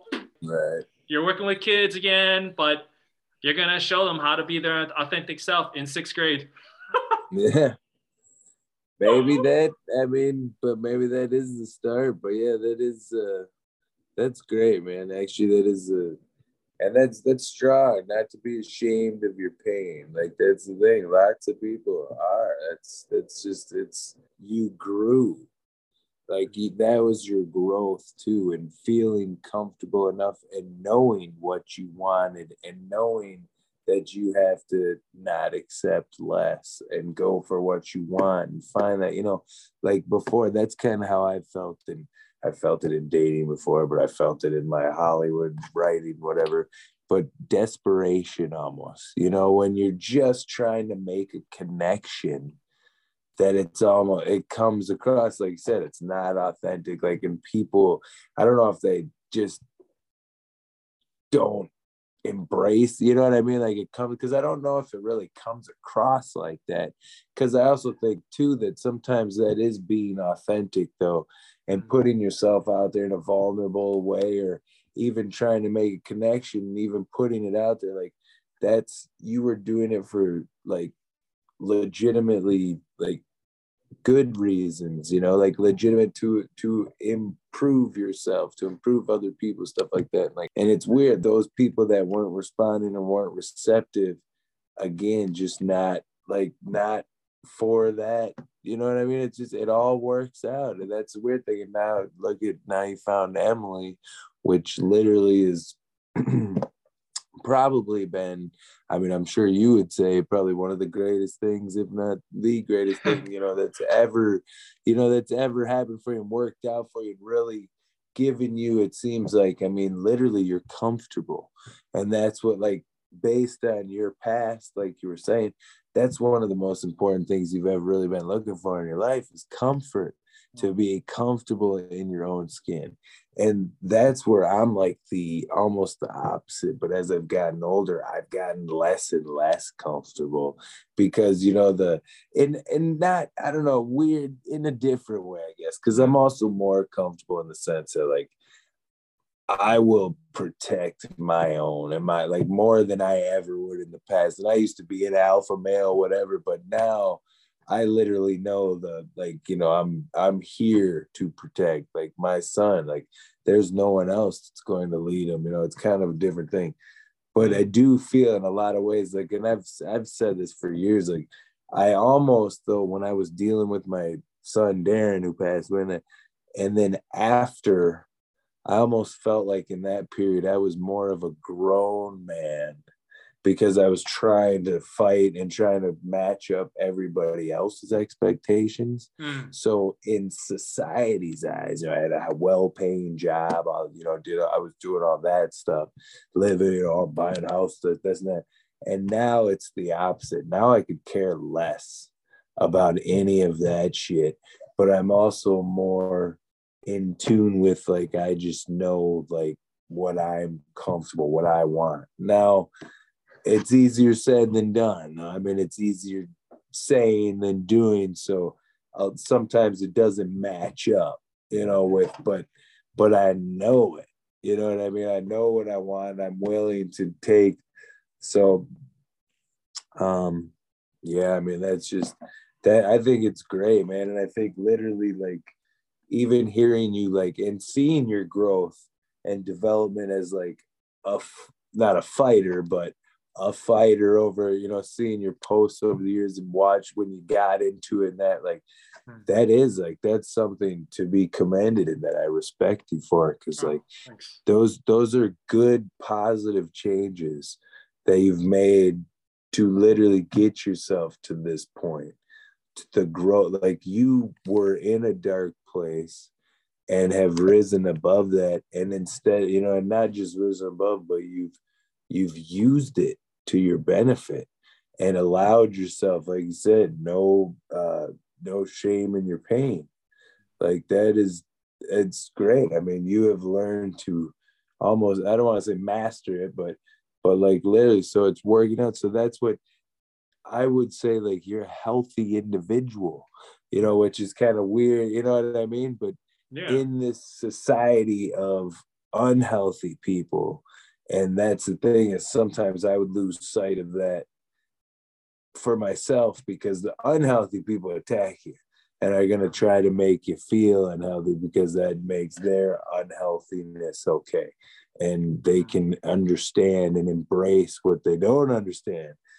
Um, but so i mean that's just i think that's very commendable and i think it shows your growth like that's part of it man and that's and it's you know, not to say that you were so far off back in the day, or anything, but it's just you can literally see it and hear it. And even this, like your podcast and stuff like that, like you're doing the things that you want to do that are bringing you that fulfillment, as you're saying. I mean, not that this is all, but but I mean, it's part of it. Like you're doing all the proper things. Like I commend you for that, man. I wish I, I wish I, and I mean, this is going to be a good, a good experience that I'm going to build on as well. Cause I've kind of gotten out of that, you know, I'm, I just have gotten like, I'm old. Well, I am a year older than you, but, but you just, you kind of, you know, you just, I've lost sight. I've hit, you know, I've hit that, that thing. So this was important for me too. Like, I think mm. that's why too,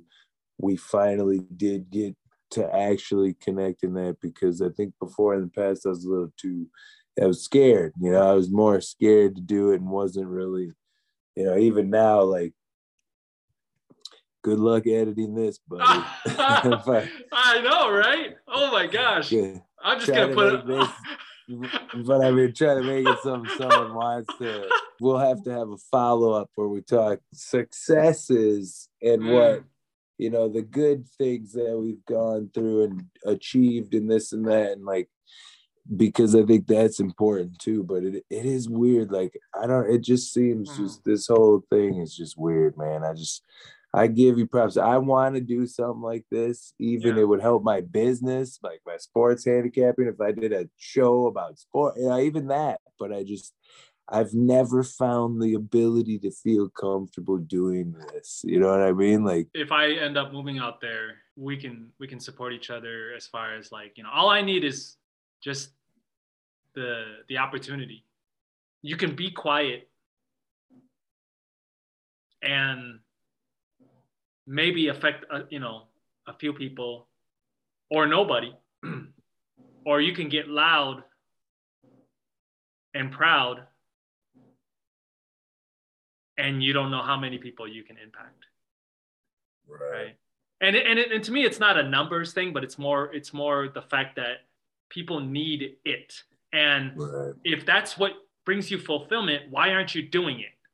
Right. There's a saying out there about um, not being small not living your life small because there's people who need they need your gifts right? And that's always like stuck with me, like, oh, I know, I know, gosh, you know, like, oh, it's a good quote, I know. I love that you brought that up, um, you know, with your company, with your business, because I was thinking about that too. I was like, wow, like, if if I get out there, maybe this could be a thing where, because because I like sports too, you know, and I think I think sports have so much we can so much we can learn about life but oh, yeah. I, but I'm one of those people that's also sports alone cannot cannot be life. Right. Just like martial arts alone cannot be life. Right. Because it won't teach me how to hang in there when I'm dealing with trying to work through like my relationship, you know, when triggers come up. I got to be present. I can't be thinking about the game and I can't be, you know, right. I got to be full present. And and and so going back to what you shared about your fulfillment, I commend you for whatever reason. It, it, it, it, it makes you who you are. You know, thank you. Thank you for, for being truthful to, to answering that question. I do five questions with my guests.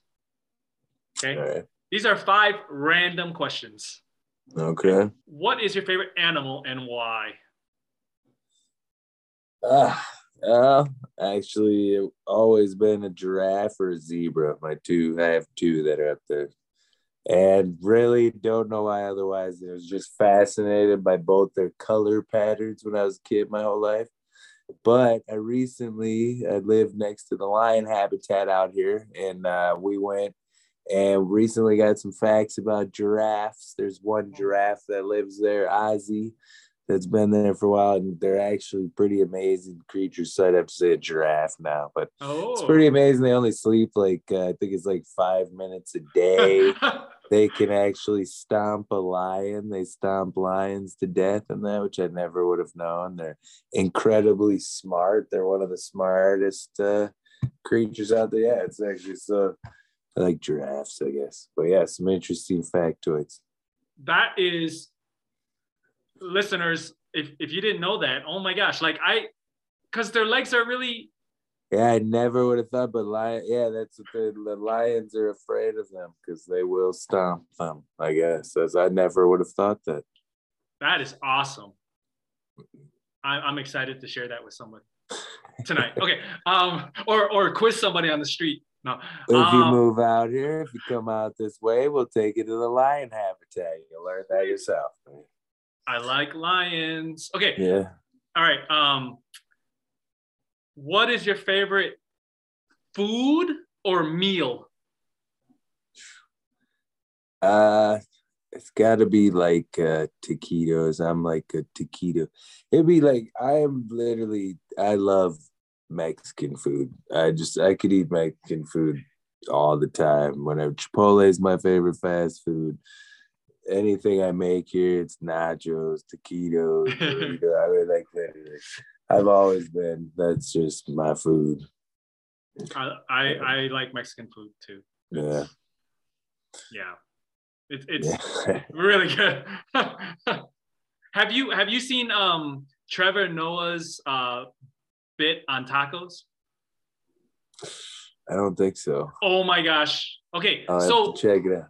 So the whole thing is on Netflix. It's the son of Patricia. Okay. Okay, you should wa- like watch.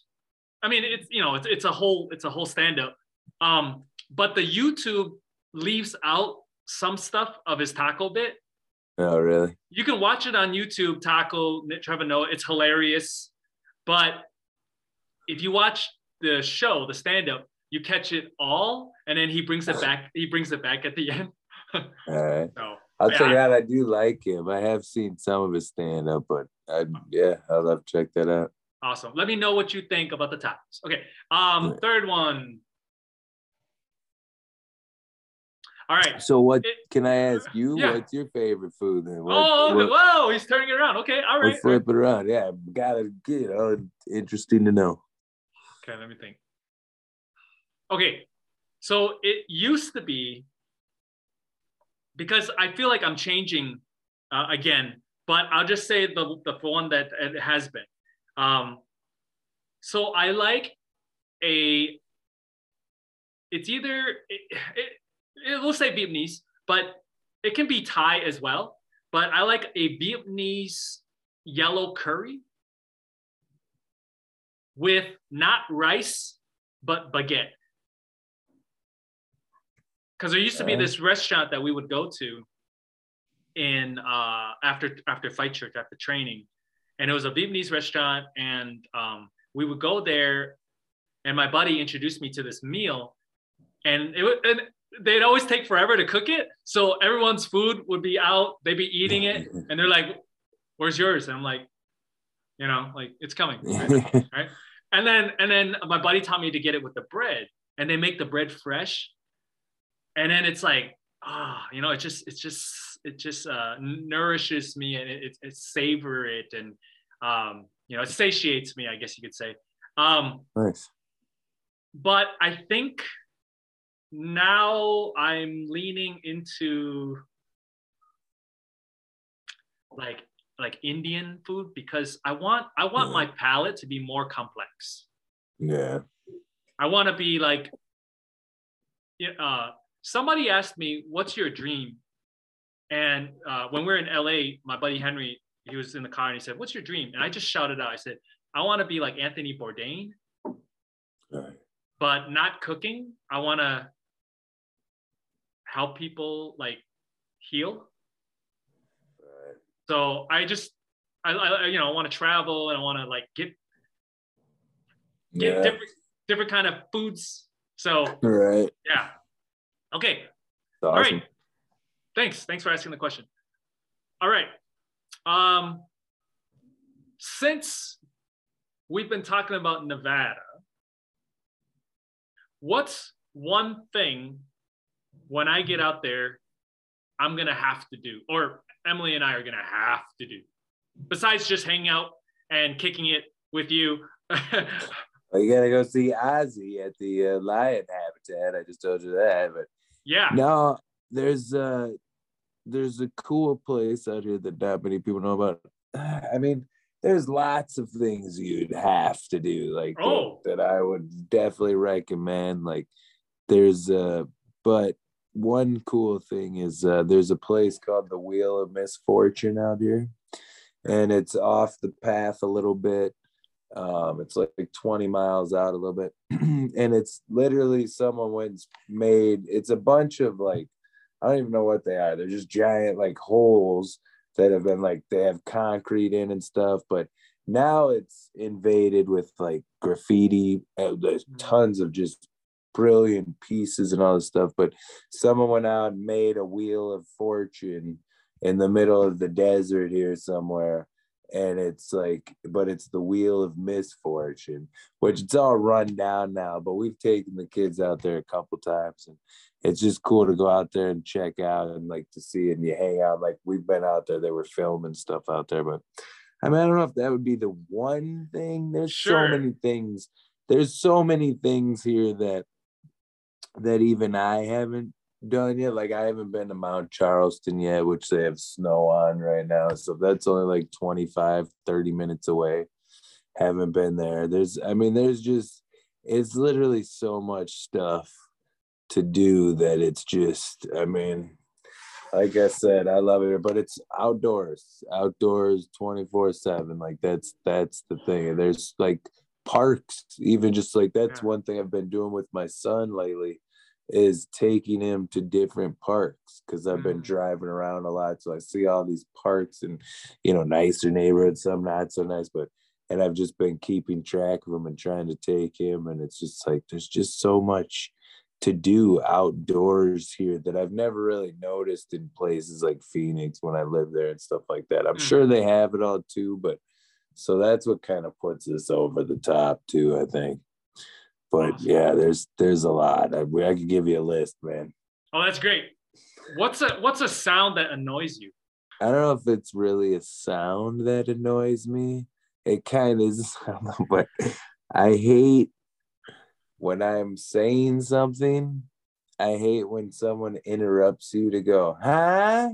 Like you're not even finished saying the whole sentence and they're already like, huh? Like right off the second word. Like that literally is my chalkboard, nails on the chalkboard. Like it makes me cringe. I don't really have a lot of sounds that make me cringe or anything like that, but that does every single time. so And I probably do it. I probably do it a lot too. I probably, you know, it's like unintentional. I don't know, but that literally is the one thing that I just, it just irks me. is there is So- there is there particular people that do that? You don't have to name them, but Yeah, there's a few people in my life that I've that I've met that do that often, and I've strangers too. Like it'll even be when I overhear a conversation. Like it's just if I hear someone interrupt someone saying something to ask them what they're saying, I always just want to be like, just let him finish the sentence, B. Like, come on, like maybe maybe you'll catch it on the last couple words. Like it just drives me nuts. I don't know. Ah, How good. about you? You got a you got one for that one? I don't think I could ever live by a train. Oh yeah. Maybe my ears are really sensitive to sound now because I train them to be. But like yeah. it's like, oh, somebody dropped a pin. No. Um, yeah. but like I love nature, but and I don't mind trains, but I could never um I'm thinking of that scene in Seven. Uh it, Oh, where- yeah. right? Like like they're talking Yeah. like and it's like, oh, it's just the train. It's just the train. Yeah. No, I, I I couldn't do that. What is something that you'd like to share with the listeners uh, before we go? It's a question like that that gets me, man. I would just, uh, I mean, based on what we've been talking about, like, uh, just would say it's, yeah, I mean, I'd just say, like you said, I mean, just, just don't give up no matter what. I don't know what else. I mean, I don't, just that, that would be the, no matter what, you just always got to keep fighting and keep going because the, this is it Like this is it. Like I think too many people think this is all like a game and don't look at things in that context. Like it is, and it's hard to do. I understand it, but just if you're fighting, if you're struggling, reach out. Don't give up. Keep going. Even if you're uh, a football coach, I forget where he was from, but he was like a national coach. He had won a couple titles. He came in when I was selling cars. He came in and gave us a speech one time. They had hired him in, and but his he just looked at us and was telling us the story, but said even when you're on top, you know, pedal downhill like you know and i always i always took that like never give up never stop just always keep going and even when you're cruising you know you got to keep pedaling like that's how i've always looked at it. We're all doing all right too. That's what i think. As long as you're not out there not wearing masks not vaccinated as long as you're doing productive things for this society not hanging out at not arguing for Kyle Rittenhouse or Donald Trump or any of the stupid Marjorie Taylor Greene, all these stupid people, then you're on the right path. But I really like just we need to get back to like the the the insane has become the sane now. And that's the thing. Like we need to flip it back around and we need to have character and backbone in this country. And that, that includes us too standing up to all these people and not letting it slide by. That's the thing, too. Like, there is a right and a wrong. Like, you know, and, and there's a black and a white, and we bring all this gray into it. And we just need to go back to right and wrong. And like, I think we'll be all right. But if we don't, I think we're all in for some trouble, man. It's I've never seen the world so crazy on a day to day you know it's like a bunch of younger me's running around that's not a good thing man. You have to care about things man. Can't just justify everything for your own benefit. Like that's all. But yeah i don't know. That's probably not what you're looking for but that's what i got man. I don't know. Oh, that's perfect. That's perfect. A bunch of a, bunch of little Ricky Hoffmans. Yeah, well, there probably are a bunch of little Ricky Hoffmans running around, but nah, I'm just like it. I I do feel like that sometimes. I feel like you know everybody's kind of like in like I was always. That's kind of what people used to thought was special about me was because I didn't seem like I cared and I did my own you know thing. Mm and I think that's part of the problem is that's what everyone is nowadays. It's like not, yeah. you know, and I never did it to hurt people or to, to like, it just, you know, it was just the way it, but I think now people just don't care and they're out to hurt people as long as it benefits themselves, you know, and, and that's what I mean by that. I really think like, it's just, it's, it's crazy, man. I mean, people just used to care like about how they treated other people and, like now we're arguing whether a guy who incites riots. I mean, it's just bizarre, man. It's yeah. just bizarre. And let's go, Joe. That's what I'd say. But, well, we will keep pedaling. Yeah. Yeah. And thank you, brother. I really yeah. appreciate you inviting me on extending the opportunity. And I'm sorry, we might have to redo this because what? Uh, what? It took like four hours to get comfortable, and even I still don't feel comfortable. I'm like, you might have to send me it because I'm gonna be like, nope, take that out. Nope, take that out. Do your thing, man. You got You're it. doing a great job. Oh, but yeah, you got to give me a chance. We'll come on and have some happy, funny stories and go over that sometime. Because uh, this, yeah. I just feel like I come across like a whiny little, like negative Nancy. Like no. I, I already feel like I want to kick my own ass, and I haven't even seen it yet. No, but no, so, yeah. we we we mixed it up. Yeah, no, we did. I know. It just feels. I've just. It's just such a weird time and place. And, yeah. But All so right. we got to talk about the funny. Like I got funny Vegas stories. That'll, oh.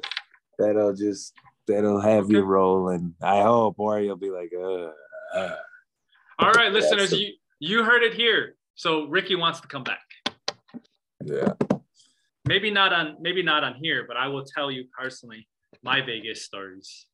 Oh, dun dun dun. They were they were great. Okay.